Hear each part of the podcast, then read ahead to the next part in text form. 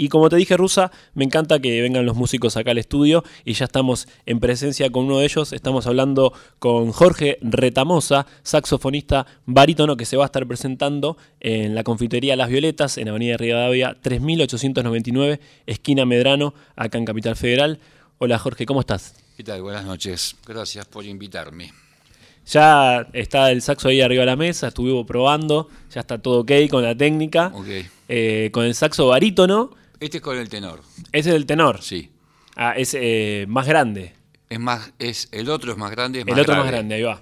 Este se- sería como la voz eh, aguda del hombre. El barítono Del registro claro. Más sería- agudo del hombre. Exactamente. Ahí va. El barítono es la voz grave del, del hombre. ¿Hace cuánto comenzaste con el saxo? Y hace mucho, demasiado tiempo. eh, Son más de, más de 40, más largamente, más de 40. Más de 40 años. Sí. Y, y con tus referentes, digo, porque ahora me dijiste, bueno, saxo barítono, estaba pensando, digo, bueno, un hombre de- del tango, del jazz, eh, el gato Barbieri es lo primero que se me viene Sí, a la cabeza, claro. Sí, sí. eh, pero no era un saxo barítono, No, es el tenor. era tenor. Sí. Exactamente. ¿Y, y cuál es tu, tu referente ahí en el saxo?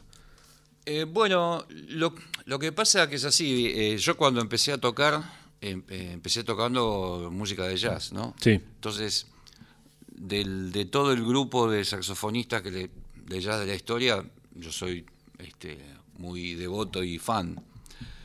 Lo que sucedió es que en un momento, eh, alrededor de los 30 años, el- yo no encontraba en el jazz una cosa mía personal, ¿viste?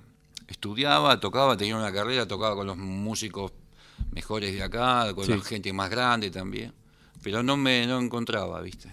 Encontrabas un sonido que, te llamara así la atención para tocarlo vos. Sí, o, o que era como una frustración eh, de tratar de sonar siempre como, no sé, como Cannonball o como Coltrane Claro. o lo que fuera. Maderley. Y claro, y, eh, y bueno, en mi casa la música que se escuchaba en gran parte era tango, porque mis viejos bailaban muy bien. Claro.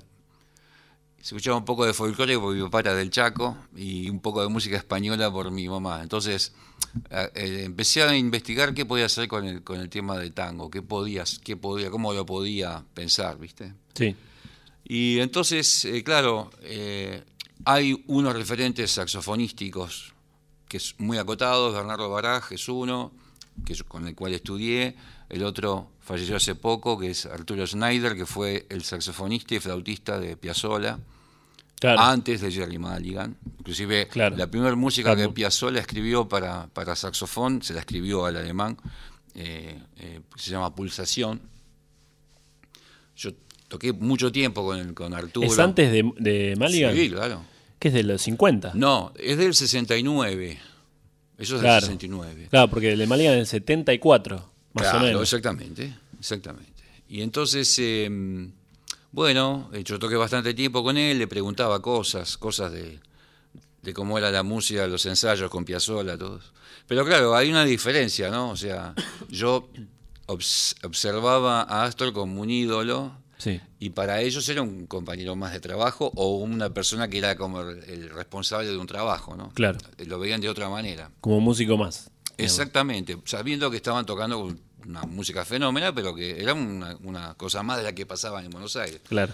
Lo mismo pasó con, con Juan Carlos Siciliano, que fue el pianista de una época también. Toqué mucho tiempo con él, preguntarle cosas. Claro. Y bueno, entonces, eh, lo que tengo como referente para tocar esta música ha sido siempre los músicos de tango, ¿no? Eh, Claro. Digamos, Piazzolla, eh, Rovira, Leopoldo Federico, bueno, Salgán, Sí. Roberto Grela, o sea, más por ese lado al tratar de obtener ¿no? Eh, la información. La cosa del saxofón este, pasa por otros carriles, digamos, ¿no? La, admiración de, de- de- de cómo toca alguien o, o lo que puede hacer con el instrumento. Y una cosa sí que a mí me siempre me llamó la atención de la cosa del jazz es que eh, hay un desarrollo de la personalidad. A veces una- un músico tiene un cierto nivel de control del instrumento o una cierta este, prestancia Sí. que es superior a la de otro, pero eso no le quita eh, cuestiones de musicalidad o, o ya- o de intención, ¿no? De, de, como decir, de encontrar tu camino, encontrar una voz. Claro. Eh, eso es es más como un concepto, ¿no? Es lo que a mí me atrapa en estos momentos de esa música, o lo- a la conclusión que yo llegué. Claro. Y objetivamente el desarrollo del vocabulario de tango ha sido copiando las cosas de los discos de estos artistas que yo te digo, ¿no? Claro, claro. Sí, la búsqueda de, de tu propio sonido, que bueno, me imagino para el músico que lleva como toda una vida, ¿no? Exactamente. Eh, y donde pasa por un montón de procesos, como vos decías, ahí, bueno, desde orquestas, desde tocar con distintas formaciones por ahí. En este caso vos te vas a eh, presentar con un cuarteto, Sí, que es el grupo con el que hace muchos años que, que eh, estamos tocando. con bandoneón, piano y contrabajo. Está Sí. Franco Bruschini en bandoneón, Gastón Jariskiri Ajá. en piano y Emiliano Lorenzo en el contrabajo.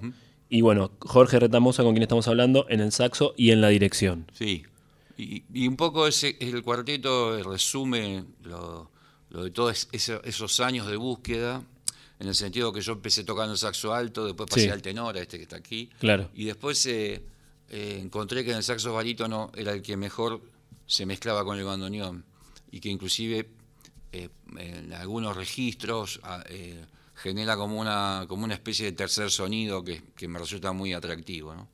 Y bueno, entonces el, con el cuarteto... Mientras vos decís la fusión, digamos, del saxo y el y el bandoneón. que es muy importante porque eh, de alguna forma el saxo ocupa ese lugar del bandoneón. El bandoneón Ajá. también es un instrumento de lengüetas, es un Claro. instrumento de aire y, eh, y- y tiene un, un caudal de armónicos, digamos, de sonidos que, que envuelven. Entonces ocupa un espacio que por ahí con el saxo alto o el tenor a mí al menos me costó más trabajo diferenciar, ¿no? Claro. Y este instrumento, bueno, ya después escucharemos alguna cosa con el barítono y, y, y- y, y es como que se, se, se diferencia un poquito más, ¿viste? Bueno, ya que hablas de, de escuchar, podemos eh, ir a escuchar eh, lo primero de Jorge Retamosa. Vamos a escuchar entonces Años de Soledad.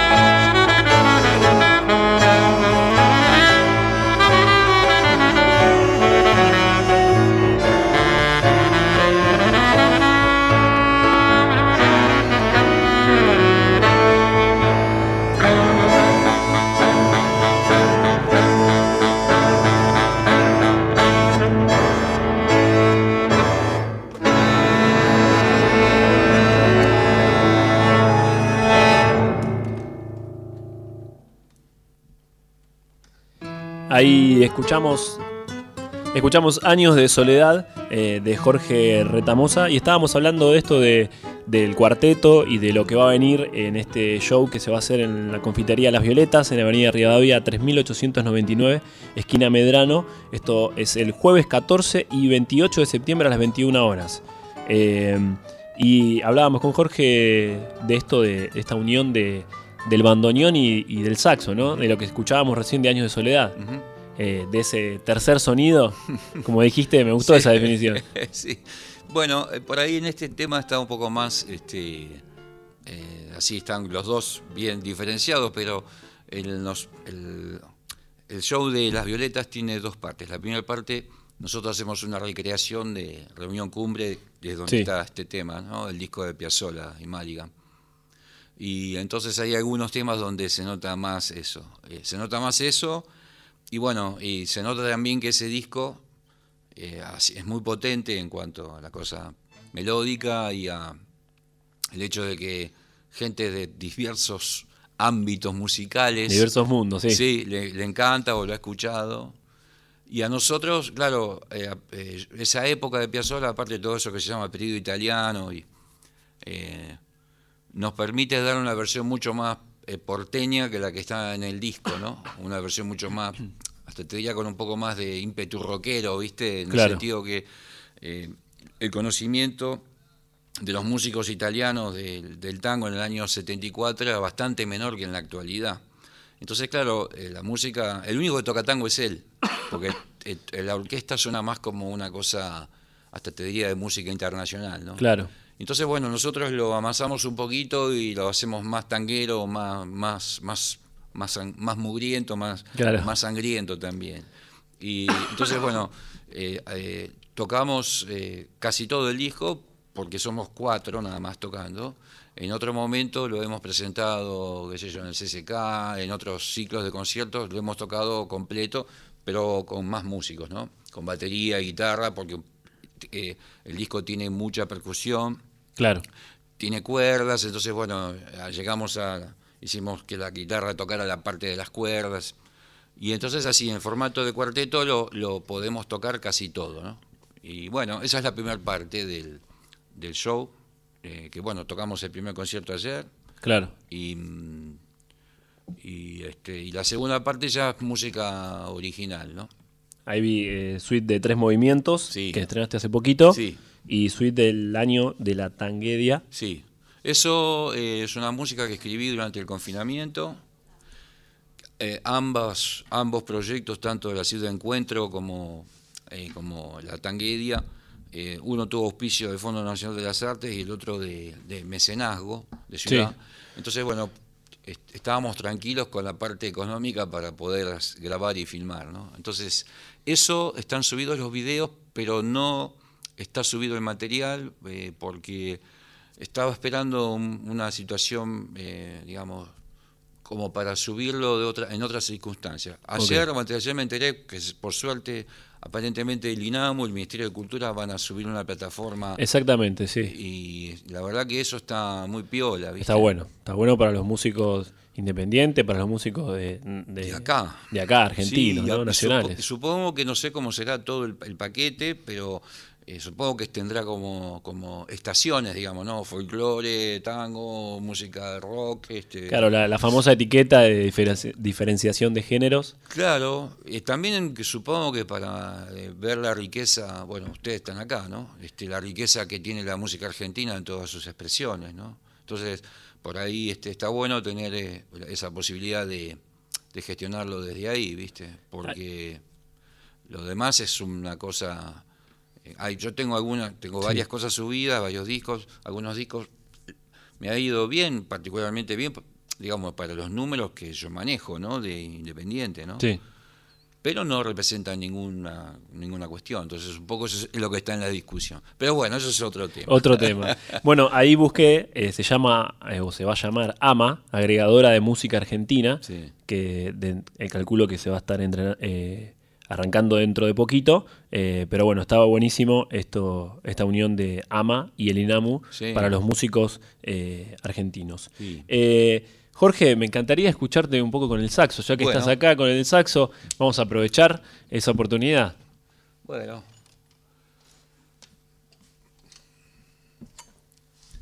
Vamos. Voy, voy a tocar un tema que no se toca mucho en, el en la música de tango. Sí. Es un tema de mm, un compositor afro-argentino. Ajá. El tema se llama Divina. Mira.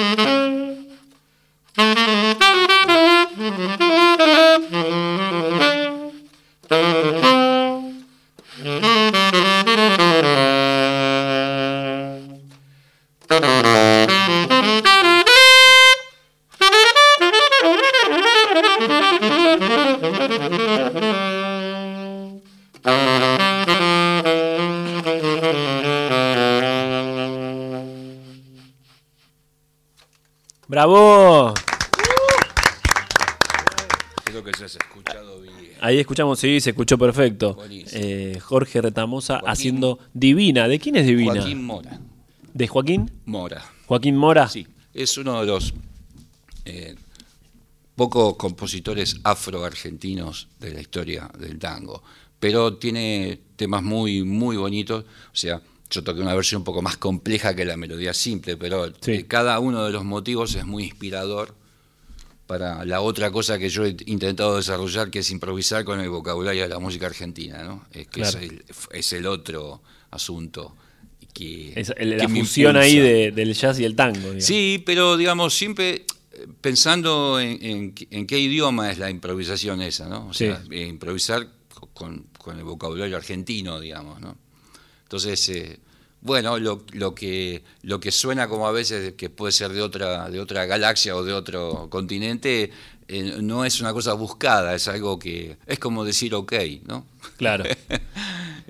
y ahí me quedé pensando con esto de que, bueno, eh, ahora el, eh, el, el 28 de septiembre van a estar tocando ahí en la Confitería de las Violetas, en Avenida Rivadavia 3899, y van a estar la primera parte haciendo eh, reunión cumbre. eh, y todo lo que significa también, o por lo menos creo yo lo que significó para Piazzolla, escuchar el sonido de la guitarra en las orquestas de jazz, por ejemplo, y, y venir y traer eso para acá. eh, ¿Te pasó algo parecido? Eso de escuchar un instrumento en un lugar donde decís, acá no me lo imaginaba. Eh, seguramente que sí, debería pensar un poco más en detalle alguna experiencia. Eso fue muy... Yo lo conté esa historia anoche, le conté al público eso ¿Ah, que sí? estás diciendo, sí, porque ha, ha sido... A, a Vicino también lo, he conocido, lo he Ah, tratado. y, Para mí el segundo mejor guitarrista que supo acompañar a Piazzolla. ah, bueno, el primero sería El primero Cacho. Cacho. Cacho tirado. Sí. Pero eh, bueno, son gustos, ¿no? Sí, no, sí. Lo que pasa es que, viste, el- cuando Astor vo- volvió, lo eligió a él Claro. y generó toda una situación. Y un poco, él vio a Maligan tocar. La guitarra eléctrica lo vio en el grupo de Maligan, Piazzolla, en Francia. Estaba estudiando ahí con Nadia Boulanger, viste. Entonces yo supongo que él de alguna forma quiso relacionar esa situación y ver si podía, supongo, internacionalizar más su música. Yo debería pensar algún instrumento que me digas eh, algo que te que, que, digamos lo vi fuera de lugar digamos Claro. yo bastante fuera de lugar estuve yo mucho tiempo tocando tango y un poco de folclore pero digo eh, eh, este, no, no, no, no, no tengo una cosa muy, muy precisa para contarte Claro. desde, desde ese punto de vista. Está bien, y ahí decías, bueno, eh, eh, no tuve eh, siempre el mismo, en el buen lugar de mezclar por ahí el, el jazz y el tango y unirlo con, con el saxo. ¿Tuviste alguna mala experiencia con eso? O, No, es un, mira, digo, porque pasa también, lo hablamos recién con los chicos que estaban tocando, eh, de esto de, bueno, en su momento en el folclore, meter la guitarra eléctrica Sí. o sonidos eléctricos que son para otras personas más de oído más clásico, Mm. chocante eso, ¿no?